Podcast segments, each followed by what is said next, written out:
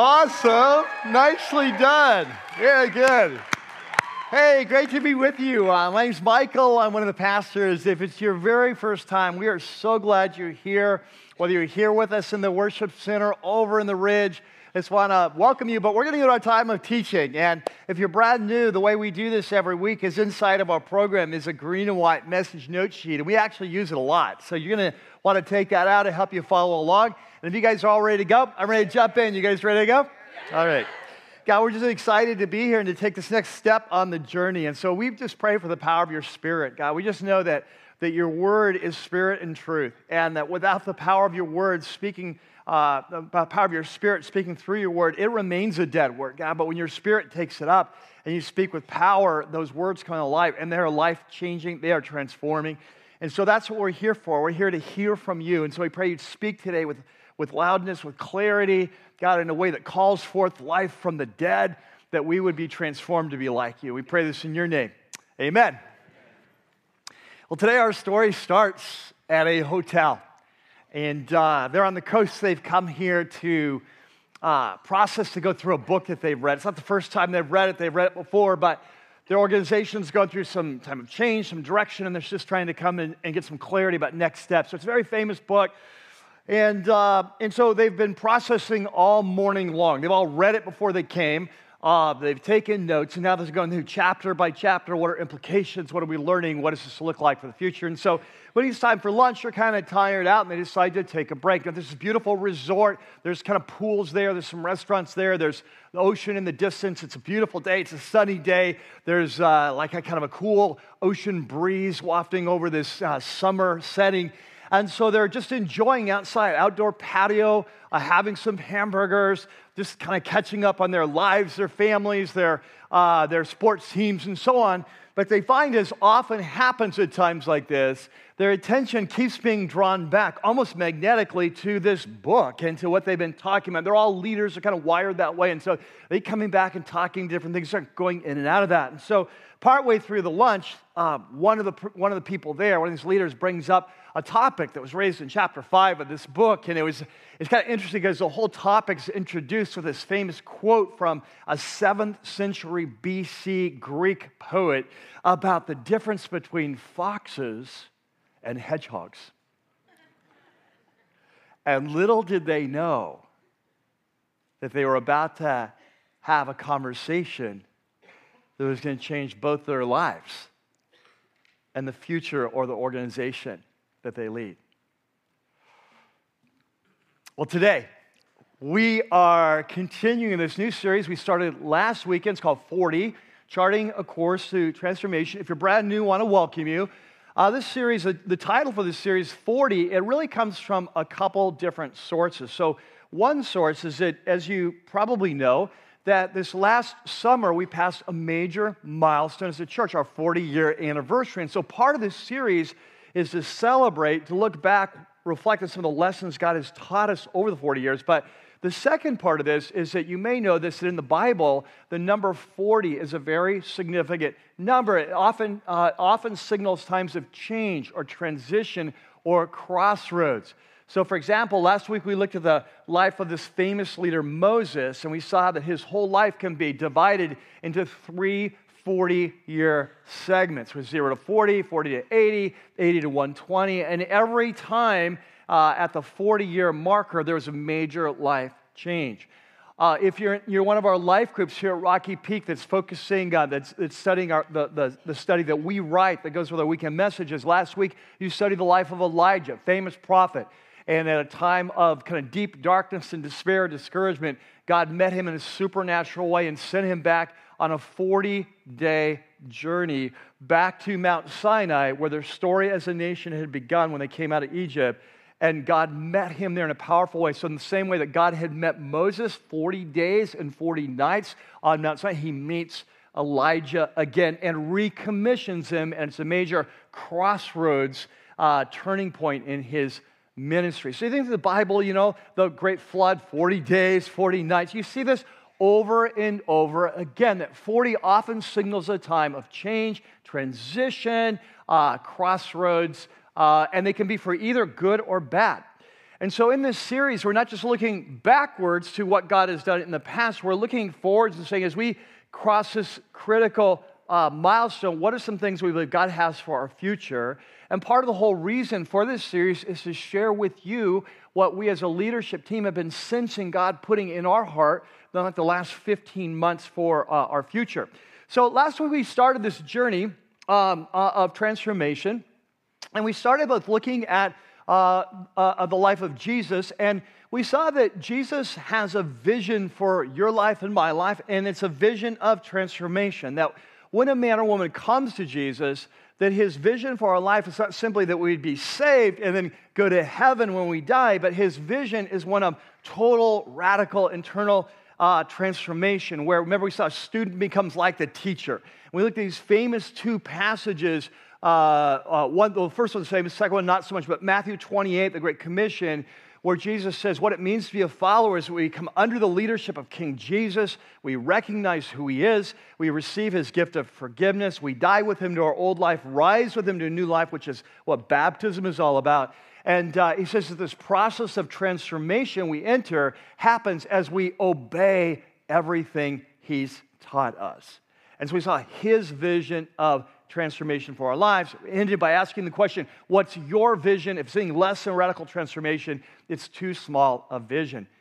Well, today we want to continue that journey. We want to, on this, as we chart our course uh, into the future.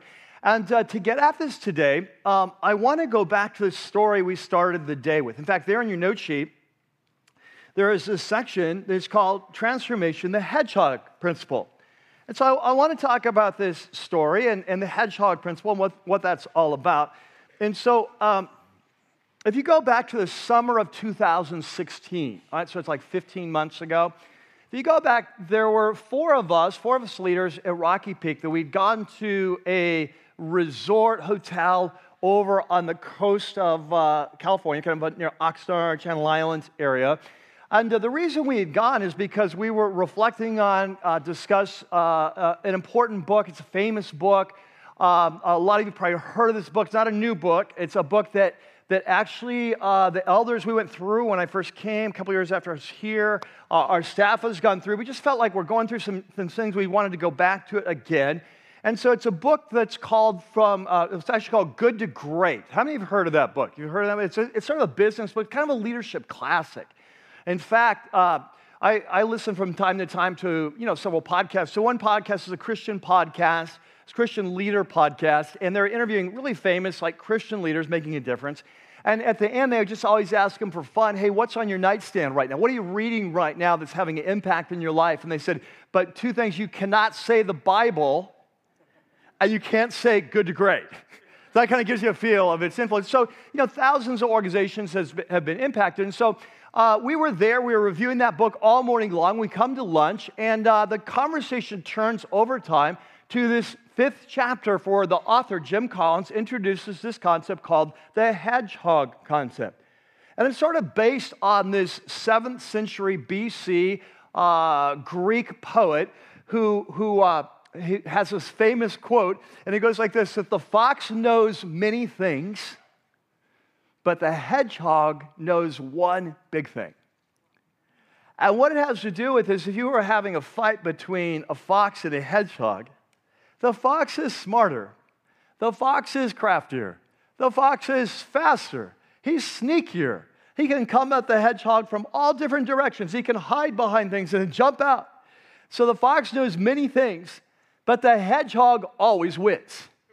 And the reason is no matter what the fox does, the hedgehog just rolls up in a ball and he's got all these spikes on him and he wins. And so every time the foxes and the hedgehog are like, when are you ever going to learn? Right? This is this, uh, this story is always getting the same way. And so what Jim Collins does is he, he kind of builds on this and he says one of the marks of great companies. One of the marks of great organizations, great nonprofits, uh, great churches, is that they're really clear on what their one big thing is. Of all the things you could focus on, all the priorities, all the important things, like what is the one most important thing? And then they're doggedly disciplined and focused on achieving that one big thing. So we read that, and of course, it raises the question well, what, what, you know, how do you figure out a hedgehog? And here's what I want to tell you what I'm about to share is great organizationally, but it's really great personally too. And so I'm going to give you what, what Jim says is that what you need to do is ask three key questions to help discover your hedgehog. So I think in your life, your calling, this would be very helpful. We're talking organization, kind of do two things at once here. But uh, there on your note sheet, I put a diagram, and it's a Venn diagram. And you see there's three key words. It, each of these words corresponds to a question. And so he says uh, the first question you need to ask is the competence question. And by the way, these words, uh, uh the three words are more mine than his, but the competence question, he says, this is the question you need to ask. He says, as an organization, what can we be best at in all the world? What do we have the capacity to be the best at in all the world? And so my answer is nothing. But uh, I've changed it to what are we good at? What has God uniquely equipped us to do as a leadership team and as a church? Like, what, what would be our competence? What, what has God equipped us to do? The second circle, as you go to the left, is the passion question. And the passion question is what are you passionate about? Of all the things that, you know, in our saying, God has called us to do, all the things we care about deeply, but what would be the one thing that we're, of all the rest, we're most passionate about? And then the third question is the resource question. And for Jim, this is actually a financial question. And the question will go like this What's your plan? And by what's your plan, he's talking about your financial plan to make this work. So maybe your vision is to open pie shops, right? And so you you say that, uh, that you think that you have the ability to make the best pies in Southern California, with killer recipes, right? And you're passionate about this. You just think that pies can change people's life. So you're passionate about that, but you still have to come up with a business plan. How are you going to resource that that makes it work? Does that make sense? So he said, what Jim said, if you can figure out what, uh, what you're, you're kind of best prepared to do, equipped to do. And if you can figure out like what passion God has placed in your heart, I think of Nehemiah when he went to rebuild the walls of Jerusalem. He said, I, I had not yet shared with him what God had put in my heart to do for Jerusalem. He's passionate about that. And so if you can figure out what you're good at, what you're gifted for, what you're passionate about, and then how you're going to resource that, he says, right in the middle that shaded spot, that's your sweet spot. That is your hedgehog. And so it was fun because as we were having lunch that day, we're just kicking around different things in the book. And at a certain point, the conversation went said, What do you think our hedgehog would be? And as we had that discussion, it was really like an aha moment for us. And, but it wasn't like an aha, like I often think of them, like uh, being out in the desert on a dark, stormy night, and all of a sudden there's a flash of light, and you just lights and just you see it, you know, like that kind of aha.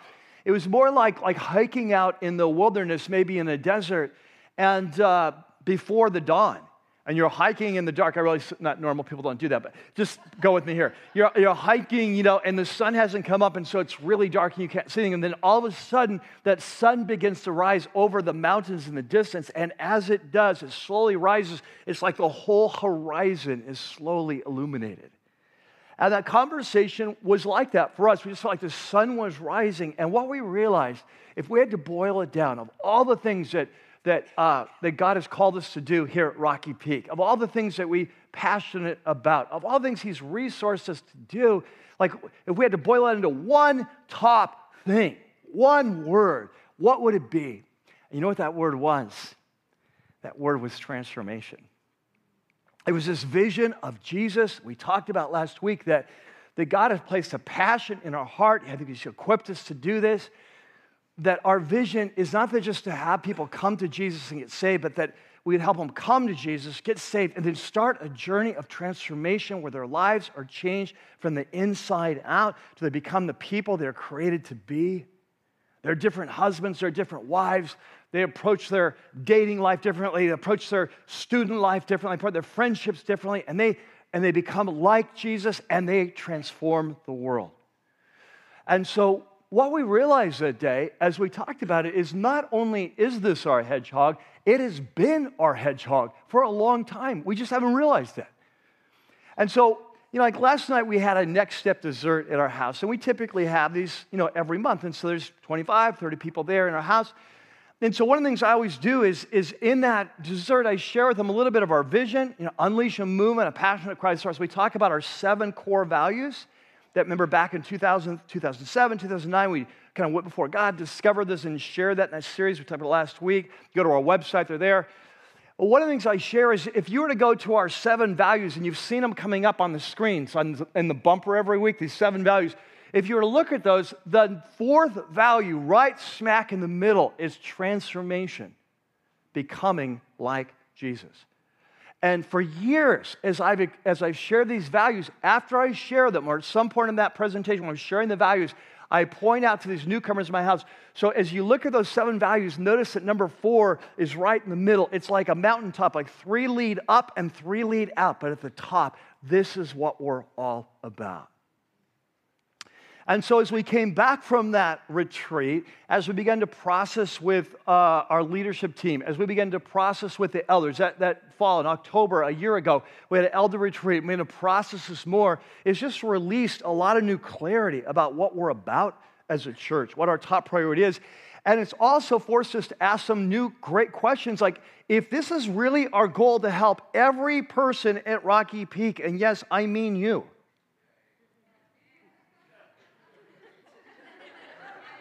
Like you're like, oh yeah, those people. No, no, like you. if this is our goal to help every person at Rocky Peak come into a powerful, firsthand, dynamic relationship with Jesus where they enter into a life changing transformation process and they're learning to obey everything He taught. And their life is changed from the inside out by the power of His Spirit. And they're becoming more like Jesus and the character of Jesus and the attitudes of Jesus and the priorities of Jesus and the values. And, and they're being transformed and then to join Him in His mission to help change the world. If that is our number one top priority, how do we need to come alongside each person in Rocky Peak to create environment, experiences, teaching, whatever, to help each person get there as fast as possible? And so this last year, we feel like God has been giving us the next steps in that journey. And that's what the series is about charting a course to transformation. And so in this series, in the next four weeks, I'm going to be sharing with you some of the specific steps God has been putting on our hearts this last year. And so, as I mentioned last week, we're not going to go through our whole vision statement, point by point, phrase by phrase. We're not going to go through each of the seven values. Not because they're not important, but simply because they're not the hot spot. They're not the leading edge. They're not the areas where God is saying, this is your next step. So, what we're going to do is every week we're going to be going through the key parts of that vision or values of what we sense as a team. God is saying, This is your next step as you chart a course to transformation of this critical crossroads in the life of your church. Are you with me? You on that? So, today, what we're going to do is we're actually going to focus on our first value. Not because it's the first, but because it's the area that God is speaking to us about to start the journey. And so, uh, there on your note sheet, you have a section that's called transformation, and underneath is our first value. If you were to go to our, our website, this would be our first of our core values the word embracing the truth. And so, what I want to do today is I want to give you three specific, very simple but profound truths that God has been reinforcing in our hearts as a leadership team that we believe will lead us into the future. And then I'm going to ask you at the end a very important question. So I asked you last week one big question. I've got the feeling every week's going to have one big question. But here we go. Uh, so here's the first principle. And that may kind of sound simple, but, but hang with me. The first thing that God has been reinforcing to us as a leadership team is that the word is powerful. Now, what we mean by this, is just get real practical because a lot of people go, well, duh, you know, we're in church. Um, but, uh, what we're saying is that in this transformation process, becoming student like teacher, that the most common and most important tool God uses to transform us, not the only tool, but the most important, the most consistent, the most powerful is the Word, right? That the Scriptures, the Bible, right? Now, uh, last week, Jesus began to hint at this because in Matthew 28, remember, he defined what a disciple is. He said, A disciple is someone who comes under the leadership of the true king, receives forgiveness for all crimes against the kingdom, dies with the king to the old life, rises with the king through the power of the Spirit to a new life, and then starts a process of transformation that's led by learning to obey everything he taught us.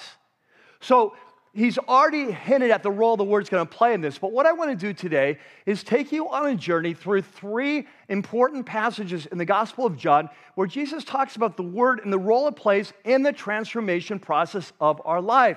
And there was early in this year, six months ago or something like that, I can't remember that. It's like I, I felt like God was taking me through John and showing me this, kind of preparing, like, this is what is his path. And so I want to focus on these three passages. Two are famous, one not so much. But they're in your note sheet. I put them all there just so we don't, you know, if you're, you're new to Rocky Peak, typically open our Bibles, go to our Bibles in a topical message like this, not so much just for time and speed, and also uh, because, uh, well, the same version, that we're just going to look at them on, the, on your note sheet. All right, so John chapter 8, let me set it up. Jesus is teaching in Jerusalem. Uh, some people have started to buy into his message. And so he wants to tell them, okay, if you're going to buy into me, if you're going to be a disciple, this is what it looks like, and this is what you can expect to happen. And so he says, uh, if you hold to my teaching. Now, let me unpack that first phrase. It's very important here. First of all, if you hold to, that word for hold to in the Greek is the word meno. So it's M E N O. It means to remain, like uh, in John 15, if you abide in me and I abide in you, that's the word meno. So it means to, uh, to abide, to stick with, to hold on to, uh, to live out. In other words, you're holding on to the word. You're treasuring that. You're what we'd say listening and following. Jesus used the word obey last week, and to, to obey, right? So he says, so if you hold on to my teaching, but here's the thing in the Greek, the word for teaching is literally word. So he says, if you hold on to my word, my teaching, you, you embrace it, you follow it, you listen and follow it. He says, first of all, uh, he says, what that means is that you are really my what? So Jesus is defining what it means to be a disciple. So we talked about this last week. The last hey, hey, 12 years old, I walked the aisle. 13, I was baptized. Eight, I prayed to receive Jesus. Uh, I've lived like hell. Uh, I live with my boyfriend. I live with my girlfriend. I don't live follow the teaching. I don't go to church. I don't read my Bible. I'm not really surrendered to Jesus. But thank God I'm saved. Because when I was eight years old, and Jesus is like, Hello? He says, Let me tell you how to figure out if you're a disciple. You're obviously struggling with this. So he says, If you what? Hold to my teaching. Last week we saw disciples are people who obey everything he taught. Very consistent. So he says there's going to be a lot of people. In fact, in Matthew 7, he says, Many will come to me and say, Lord, Lord. And I'll say, I never really knew you. He said, Because you, you, uh, you didn't do what my father said. So, so Jesus is defining for us what it means to be a Christian. How do you know if you are a Christian? Right? He says, if you hold to my teaching, then you're really my disciples. He said, and if that's true, if you hold on to my teaching, it's going to set a chain reaction off. And he says, it starts with the word then. So circle that then. This is a if then statement. If you hold my teaching, he says, then you will know what? The truth. And the truth will set you what? Right. So, so Jesus says, so here's how it works. You come to me, you say you believe in me, great. Well, here's how you can know if you're serious. Are you willing to come under the authority of my word? Are you willing to listen to my teaching and follow? Hold on. He says, if you do, here's what's going to happen the Holy Spirit is going to open up truth to you. He's going to take my word, and you're going to find, like in Proverbs 4, it says, the path of the righteous is like the dawning of a new day that shines brighter and brighter until full day. He says, What's going to happen? You've come to me, but as you come under my teaching, you'll hold, and the Holy Spirit is going to open your eyes to truth. And as it does, it's going to be like that sun coming over the mountain. Your whole life is going to start to get clear. You're going to start to understand that the way you respond to your wife is, is, yeah, it might be the way your dad did it, but it's not the way that you're created to do it. The way you think about finances, the way you approach your career, the way you think about your sexuality, the way you think about your priorities, your values, that, that as we're holding on the word, the truth is going to rise. And as the truth rises, we're going to see the path and the end result as we're going to be set free. So here's what I'm going to catch. What is the key component in this transformation from slavery to freedom? It is the word. If you hold. The word is the tool God uses to enlighten and set us free. Let's look at the second passage. Second passage, we're going to change analogy. So we just had the first analogy. Jesus says, uh, Before me, it's like you're a slave. Like you're in slavery, you're in slavery to sin, it's leading to destruction in your life, bondage. He says, But if you listen to my word and you follow me, you'll be set free. You'll become no longer a slave, to, you'll be free. So the first analogy is slavery, slavery to freedom. The second analogy is an analogy of grape vines. Right? So if you're a vineyard, you have a vineyard, you're going to have grapevines and you're going to have branches off those grapevines. And the whole point of the vineyard and the branches off the vine is to produce great fruit, great grapes. And so, of course, you have someone over the vineyard, you have an owner, a farmer, where he's responsible to, uh, to care for the vines in such a way that great fruit. So, catch this, everyone's on the same page in this analogy, right? Uh, the vine wants to produce great fruit, the branches want to produce great fruit, and the owner, the farmer, wants to produce. And so we're on the same page. So Jesus says, Hey, you need to think of yourself. He says, Think of me like a vine. Now, interesting because in the Old Testament, that the nation of Israel was often compared as God's vineyard, God's vine. And so Jesus is, is saying he is the new Israel. As a Messiah, He is. And so, if you want to be part of God's people, you need to stay connected to Him. But He says, So, so think of me like the vine. You're like a branch. I, we're in this together. My vision for your life is to be productive. My vision for your life is to be fruitful. He says, The great thing is that we're not our own. The Father is over us. And he is like the owner of the vineyard, like the, the farmer. And he's going to come along and he's going to prune you as a branch so that you're productive, so you bear fruit. So the question is in this analogy, well, how does the Father prune us? How are we made productive? What are the shears that he uses? And it's interesting Jesus says in John 15, he says, You are already clean. And in context, he's talking about pruned, right? Uh, like you're cleaned up. You are already clean. He's talking to his men. He said, Because of the what? The word.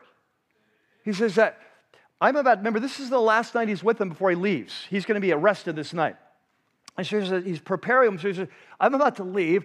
And the reason I've come is to connect with you, and you're going to be fruitful and the Father wants to be fruitful, and I want you to be fruitful. I know you want to be fruitful. And so here's how we're stay connected to me, and I'll stay connected to you, and you will be fruitful. But the Father will come and he will prune you so you'll increasingly be fruitful. Says the good news is you've already, you're already, as, as I leave, you're ready to go. You're already pruned. You're already set to bear fruit. And the question is, well, how did that happen? he said it happened through the word that the last three years I've been teaching you, and as I've taught you, that word has been pruning your life. And it's preparing you so you're ready to go. You may not feel it, but you're ready to go. and the Spirit's going to come and He's going to empower you, and you're going to be fruitful. And as you move forward, this is how, the, how it works. The Father will continue to prune you. So, are you with me? So, first analogy, we're slaves, we're becoming set free through the agency, the tool of the word. That's what God uses. Second analogy, we're created to be fruitful. How do we get pruned so we're more fruitful? The word. The third analogy comes from temple life. And so, uh, in John 17, which is just later that same evening, Jesus is praying. He's about to go. He says, Father, as, as you have sent me into the world, I'm sending them. I've called them out of this fallen world. And he said that they need to be purified or sanctified in the same way like a priest would be sanctified, uh, kind of made holy so he could speak for God and, and stand as a representative. And so, you know, how were priests sanctified? Well, washing of water, oil, and so on. Uh, and so in the Greek, you need to understand this. In the Greek, the word sanctify uh, and the word holy are the same word, same root word. Sanctify and holy and so, so the priests were set apart for God to be sanctified, just set apart, purified for God's use. And he says, so, so I'm pulling my men out of the world and I'm sanctifying them and setting them out to change the world like you've sent me. And so the question is, well, how is that going to happen? How are we going to get purified? How are we going to be set apart? How are we going to be sanctified? Like, think of it like, uh, think of a sanctification like a, a mountain stream that's been polluted, and then the orders are going to clean it up. And so it's all cleaned up now, and it's crystal clear. It's gone from unsanctified to sanctified. It's pure. It's ready to go. It's what it was made to do. And so look what Jesus says in John 17. He's praying. He says, um, "Sanctify them by what? The truth." So just what we saw in, in John, John 8. How are we set free? Why? By the truth. Truth sets us free. Um, and so he says, sanctify them by the truth. It's the truth that sets us apart and purifies us and prepares us for impact. But then he goes on, and Jesus says, you know, where are you going to get that word? Where are you going to get that truth? You know, you're going to get that truth from Oprah? Are you going to get that truth from the LA Times? Are you going to get it from the CNN website? Where do you find truth? It's a great question that in the Gospel of John, Pilate in the next chapter is going to ask Jesus, What is truth? Like, where do you get this truth? If truth leads us to life, if truth sets us free, if truth sets us apart, where in the world do we get truth? And Jesus lowers the boom and he says, Your word is truth.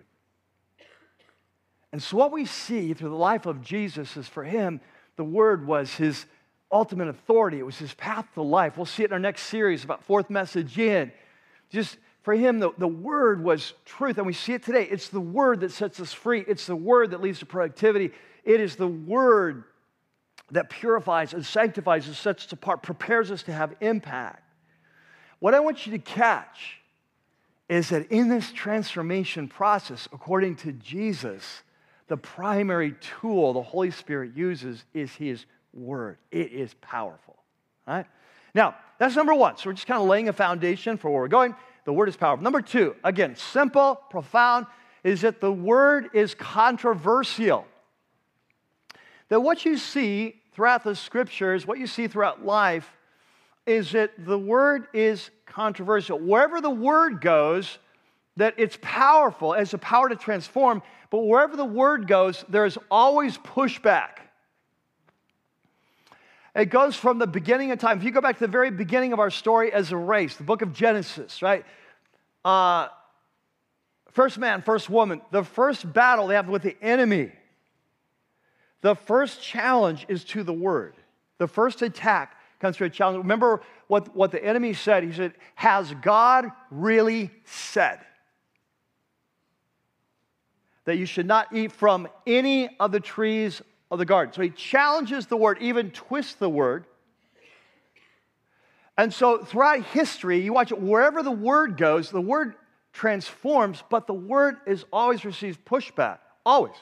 So you look at the nation of Israel, false prophets, pushback, right? You look at the early church in the book of Acts, it says the word of God would go forth and it was growing mightily, and the word's growing, and the word's expanding, the word's changing lives, transformation. But there, in every city, there's always pushback to the word.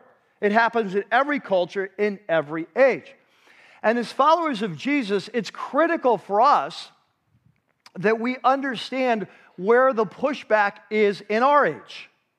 Like in every age, if the word is how transformation happens, understand the enemy will always bring pushback of the word in every age, but it's going to look different and it's going to come from different sources. So, for, for example, like in our own culture, ever since the Enlightenment, there has been increasing pushback that started with, say, philosophers, the uh, academic world, and then it's kind of come down into society today. So, so wherever you go, in most of the modern world, in, in Western world culture, that there is major pushback of the word, isn't there? And so, like, we, we're not surprised. When we go on a campus of a state university, we are not surprised when we go into a class and there's pushback against the word. We're not surprised what would surprise us if you open you to a college, university, a secular school, and they say, hey, today we're just going to open the Gospel of John because it's so profound. That will lead us to truth.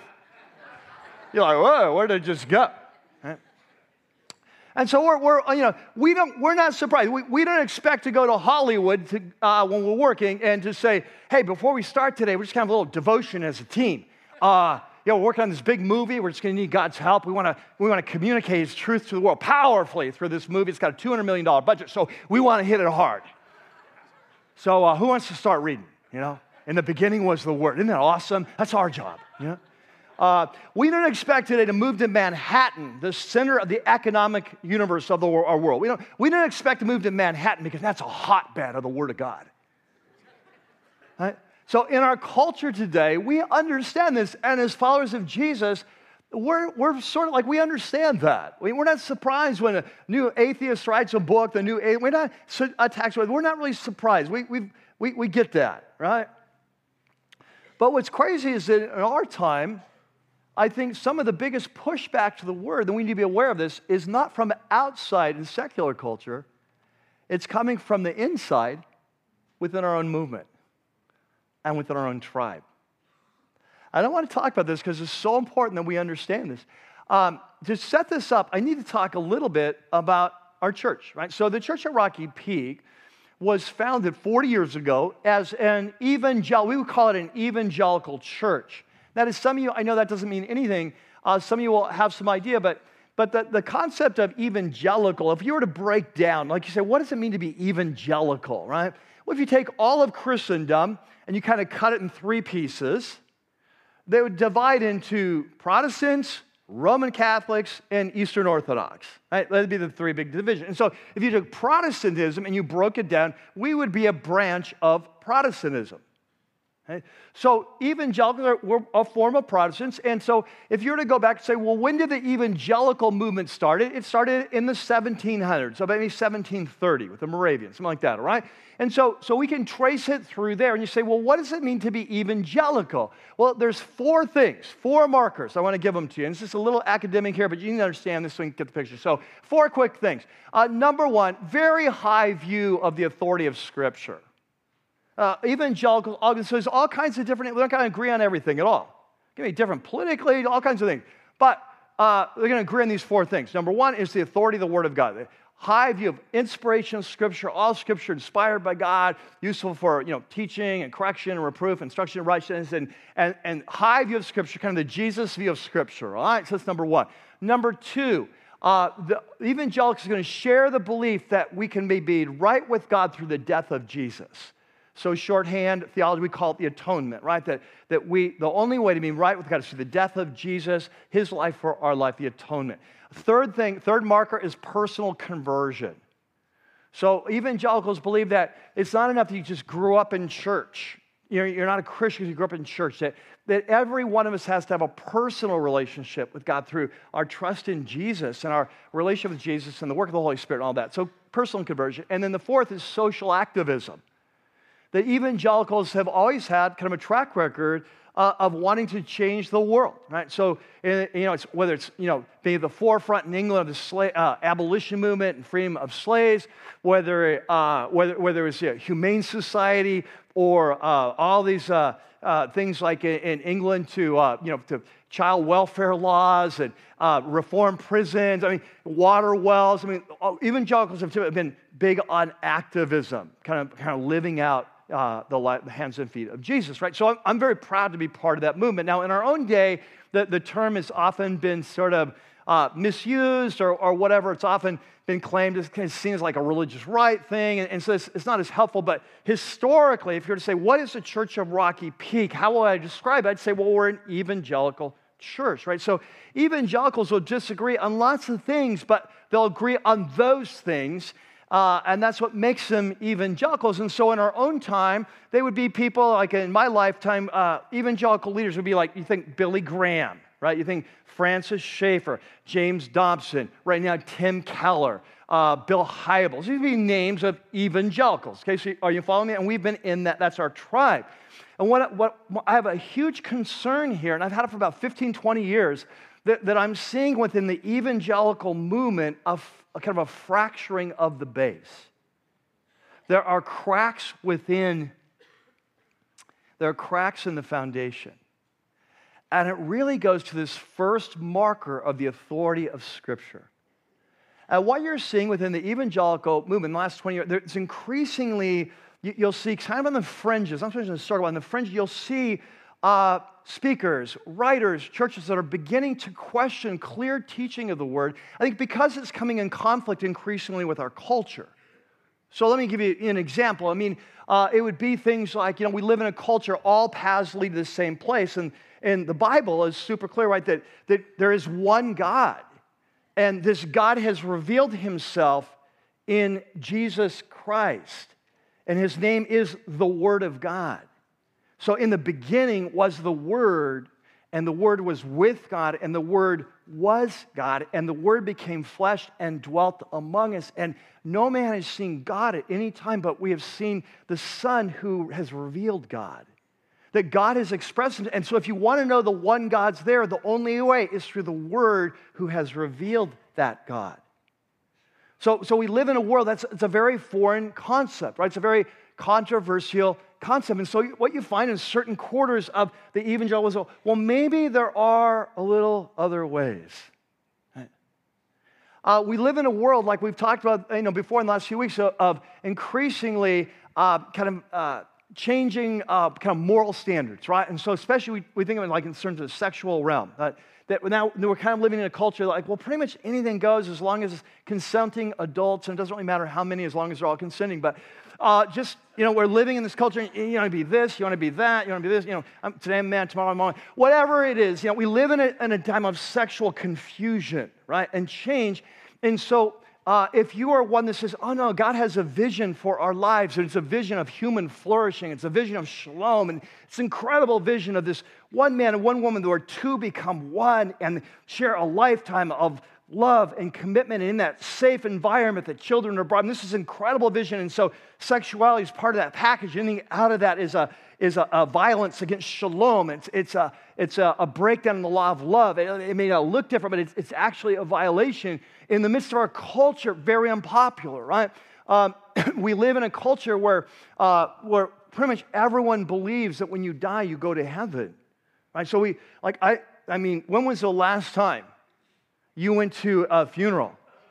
And so, like, man, I, I feel bad for Joe. I'm sure he's in hell, burning away, right? And it's like, you know, it doesn't really matter, like, who the person is or what they've done. They, everyone's gone to a better place.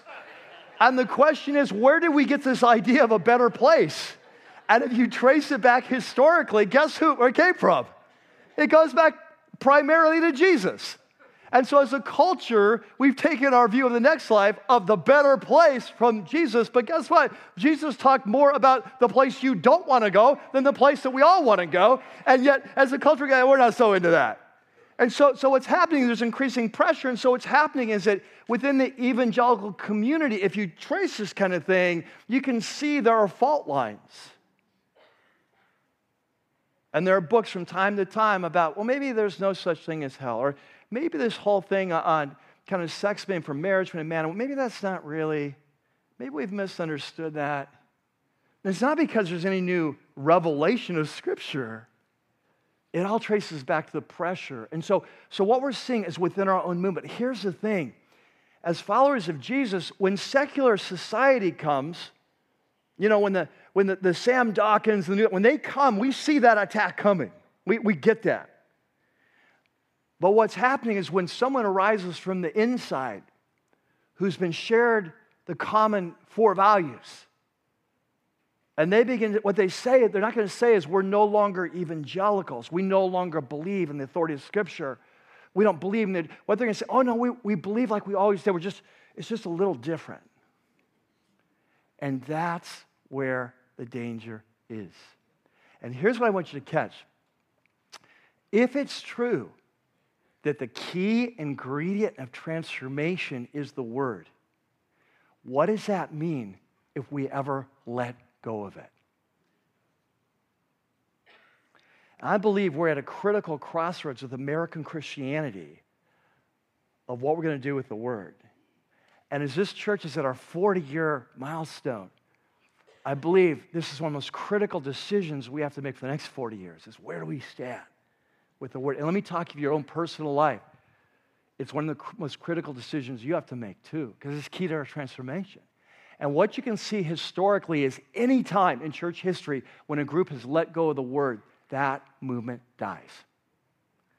Uh, great example. If you were to go back and study in the United States, the, the movement of Jesus, late 1800s, early 1900s, there was a big fight over the Word of God. And uh, kind of a theological liberalism came in and they need to re, hey, well, you know, maybe there wasn't really a virgin birth. You know, maybe he didn't really rise from the dead. Maybe he didn't really walk on water. He's just walking on the shoreline, but it's really foggy and it looked like water. Maybe he didn't really feed the 5,000. Maybe it's just like this one little kid brought out his lunch. He was so generous. It inspired everyone to do the same. It was so awesome. Um, and so there was this redefinition of the word in most mainline churches. Can I tell you something? If you go to most mainline churches today, they are dead and sucking air. And they can't get people to come. And you want to know why? There is no power. If there's no power, why are we here? If the word is not true, and if our lives aren't being transformed, and we're not being set free, and we're not being productive increasingly, and if we're not being more empowered, why are we here? Let's close up shop. I'll meet at the golf course. I'll buy you all a coffee one time. Huh? No. And so, word is powerful, key instrument of, of uh, transformation, and yet it's always controversial. Number three.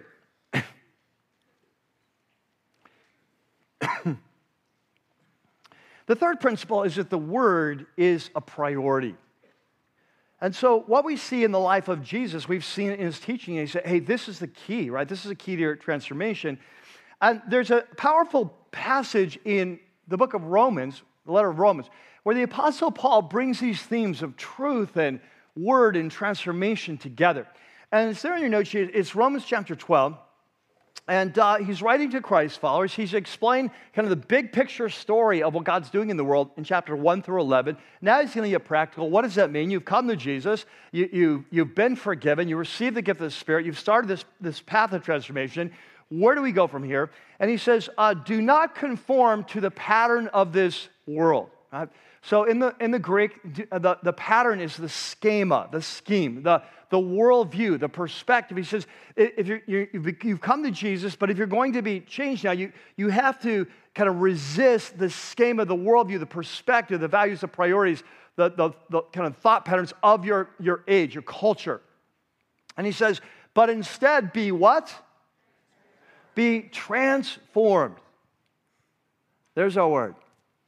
Now, that's an interesting word. Uh, in the Greek, the word for this is metamorphao. So, this is the word we get our word metamorphosis. So, think back to science class, right? Metamorphosis, the process of change that a tadpole goes through. We'll start with a, with a caterpillar goes through to become a butterfly. Very good. Uh, the process that a tadpole goes through to become a frog. It's the process of change a frog goes through to become a prince. Huh. Uh, yeah. oh, gosh. Oh, man. Uh, yeah, so, so the other two services all over that. I don't know what happened to you guys. Uh, anyway, um, you're 11 o'clock, you slept in? Come on. Um, yeah, so metamorphosis describes a transformation process. So the question is we've entered this transformation process. Paul, how does that work? And he says, well, you need to not conform, the pattern is right, you need to be transformed. How does that work? By the renewing of your what? Your mind. He says your whole thought pattern has to be renewed. Well, what have we learned today is the primary tool God uses to do that? The Word, right? And he says, if that happens, he says, then, circle the then. Remember, we had a then in John 8? If you hold on to my word, then you'll know the truth. We have another if then. He says, then you will be able to test and approve. I like the word experience or demonstrate what God's will is his good, pleasing, and perfect will. So he says, You've come to Jesus. God has a vision for your life, this transformation, right? It's this plan, it's good, it's pleasing, it's perfect. He said, but it's not automatic. To experience this vision, this God's will for your life, you have to be transformed. And that transformation comes from renewing your mind. And here's what the Holy Spirit I believe, is speaking to us as a church, as a leadership team this last year is that if we are going to be transformed and not conformed, as a church, we have to go deeper in the Word. Now, as we've talked about this leadership team, we like what's happening here in the weekend services, right? We, we invest a lot of time in unpacking the Word, and we feel like that word is, is going forth. It's transforming power. We, we like it. We like the way our life groups are trending. I feel like we still need to trend up and be embracing that word. But the, we've got the great format there where we're coming together. We're saying, how did that word speak to you? How's it changing you? What does it look like in your life? And so we've got a great format there, this one two punch, right? But we're, we're feeling that we're missing the third leg of our stool. And the third leg is personal time with God in the Word. And what we believe God is putting us on our, on our life is that God is calling us to what I, I'm describing as a rhythm of relationship. That God is calling us to a new, as a church, a regular rhythm of relationship throughout our weeks, where as a church, we are investing time in the presence of God, one on one, where we're seeking God, we're listening for His voice, and we're letting Him light up His word so that we're not conformed to this world, but we're transformed. Like we live in the midst of the world. The world's coming at us 24 7, isn't it? I mean, billboards, advertisements, media, social media, you know, movies, uh, TV shows, music, uh, entertainers, celebrities, politicians, universe. It's coming at us 24 7.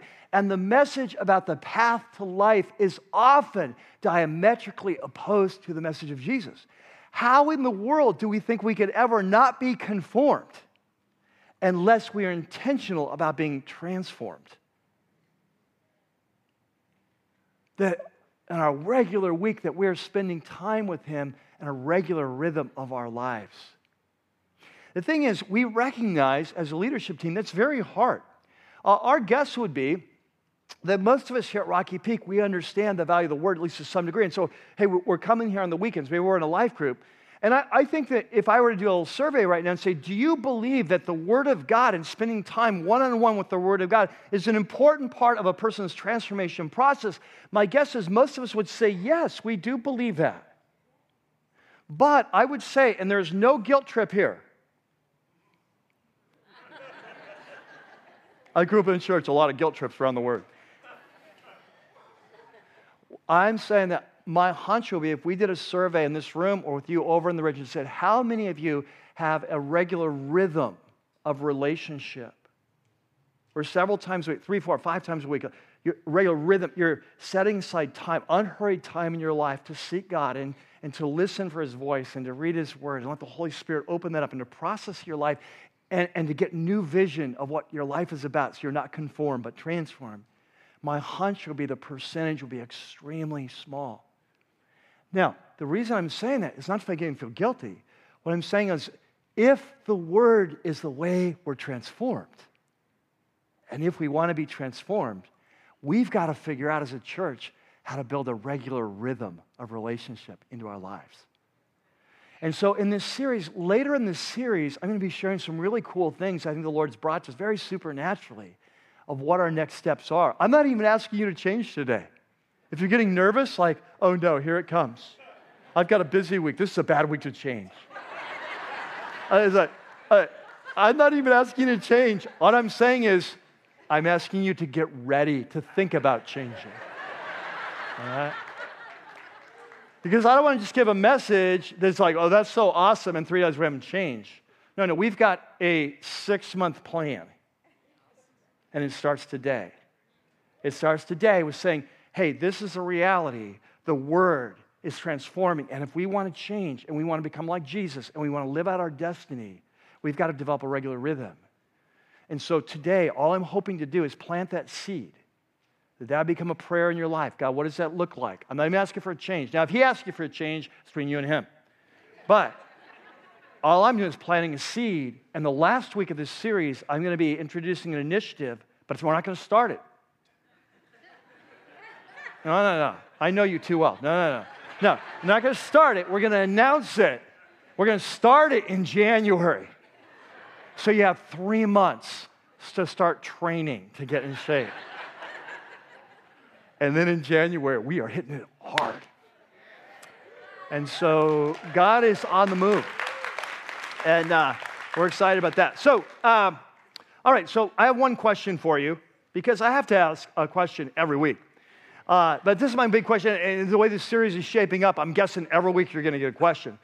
But um, there in your note sheet, transformation one. So last week I asked, What's your vision for your life? I said, Here's Jesus' vision, radical transformation. What's your vision? If it's anything less than his vision, yours is too small. So today the question I have is, What's the word to you? We've seen what it is to Jesus. It's his ultimate authority, it's his path to life. It is what God uses to set us free from slavery. It's what God uses to make, turn us from unproductive to more productive. It's what God uses to purify our life so we can impact the world. We've seen uh, for Jesus, the word is everything. In our next series, about four messages in, we're gonna we'll see this in the life of Jesus so powerfully. So we've seen what it is for Jesus. The question is, what is the word to you? And here's the thing it's really easy to deceive ourselves, not intentionally, but it's really easy to, it's really easy, honestly, to sit here and say, You go, Pastor Michael. That's awesome. We want to be that kind of church. We are not going to take a stand. You're our leader. Good job. I am with you. And be completely self deceived. And there's lots of ways to do this. I'm going to focus on one. The way we're self deceived, we think that we, the word is for us what it was for Jesus. But the reality is, you don't really know what the word is for you until the word comes in collision with a culture that holds something very dear and precious that's opposite. That's when we find out.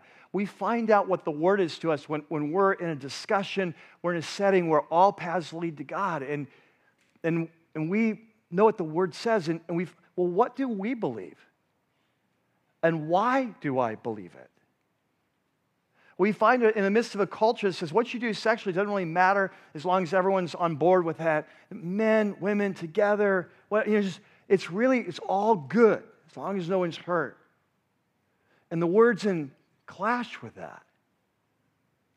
And so, what do you believe about that? What do you believe about sexual relations?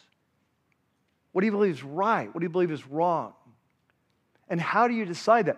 We live in the culture that everyone wants to believe that everyone's going to go to a better place. And Jesus says, hey, you need to be careful about this. If you need to be willing to cut off your right hand or gouge out your right eye, you need to do whatever it takes not to go to that place. And what do you believe about the next life? And why do you believe it? Are, are you with me? This is where we find out what we believe. And here's what I want to challenge you. I, this is not at all. I want you to hear my heart. I think you know me. This is not about a shame on you. This, what this is, I'm doing an x ray of your heart. I'm giving you a way to assess where you stand. If you think you stand with Jesus on his word, but on like critical issues, you don't stand with Jesus what that's telling you is you don't believe the word like you think you do. And what I'm saying is that as we chart our course for a future, whether it's as a church or in our own personal life, that where we stand with the word is one of those incredible wickets we either go through or we miss. And what we decide about the word will determine our future. Amen? Let's pray. And God, as we come before you today, we just thank you for the beauty, the power of your word. God, it's under assault. We feel it. We all feel it. I feel it in my life, God. And as we come before you, we just want you to speak with great clarity. We pray, God, you'd help us to be honest about where we're at. If there's a, a reassessment that needs to happen, we would take that to you. We'd be very radically honest.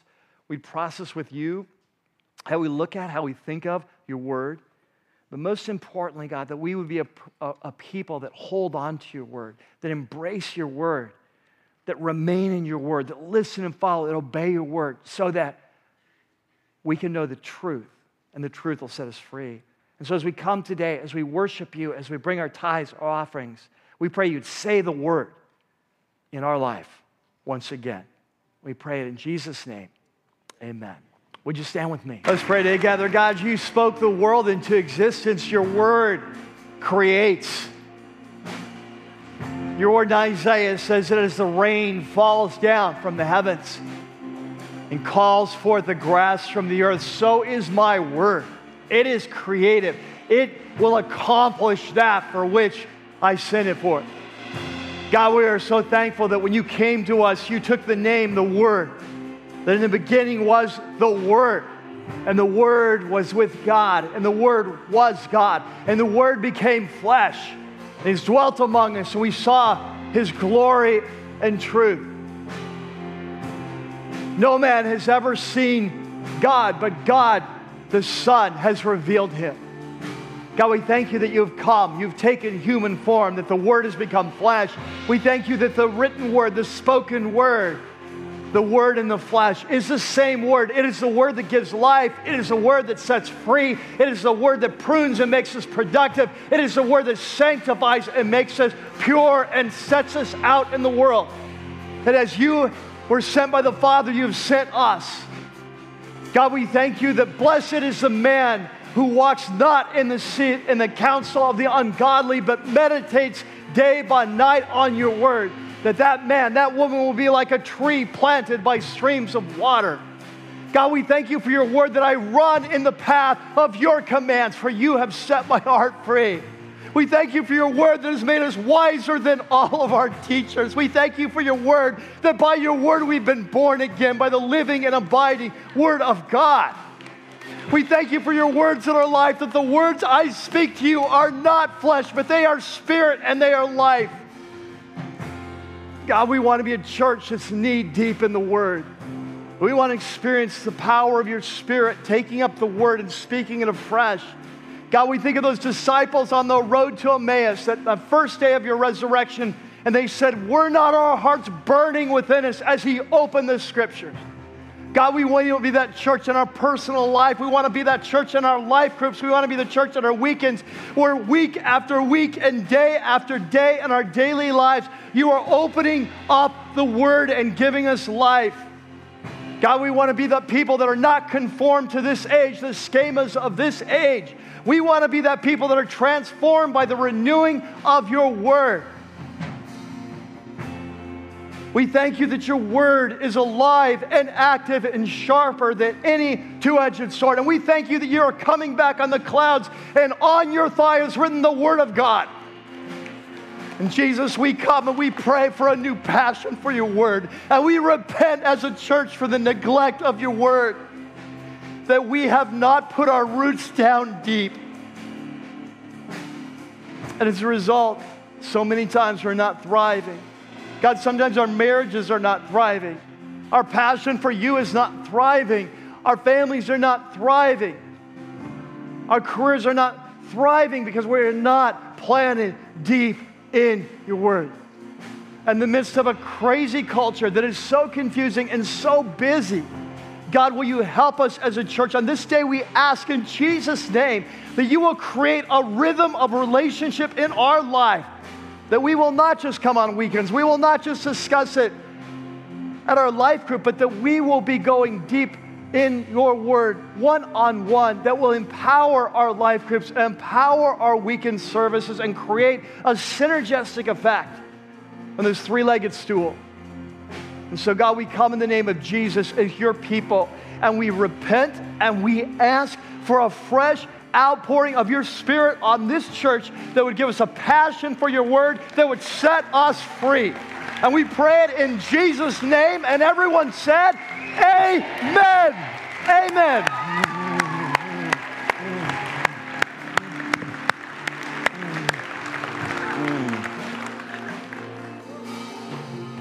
May this be a week where, as the apostle says, may the word of God dwell in you richly. And maybe a week where, remember, I'm not asking you to change. I'm just asking you to start thinking about changing. We're going to slowly ramp up. All right? May this be a week where God just pours out His Spirit in your life and starts to create a new hunger, a hunger for transformation, life as normal, something new, something passionate, something you are born for. And understanding the role of that word speaking afresh by the Spirit throughout your week to you, that you can rise from the dead as it says in Ephesians, awake, sleeper, and arise from the dead, and Christ will shine on you. May we as a church arise from the dead by the word of our Lord, through whom Christ will shine on us and through us shine out into that world. Amen? Amen. Amen. God bless you. See you next week.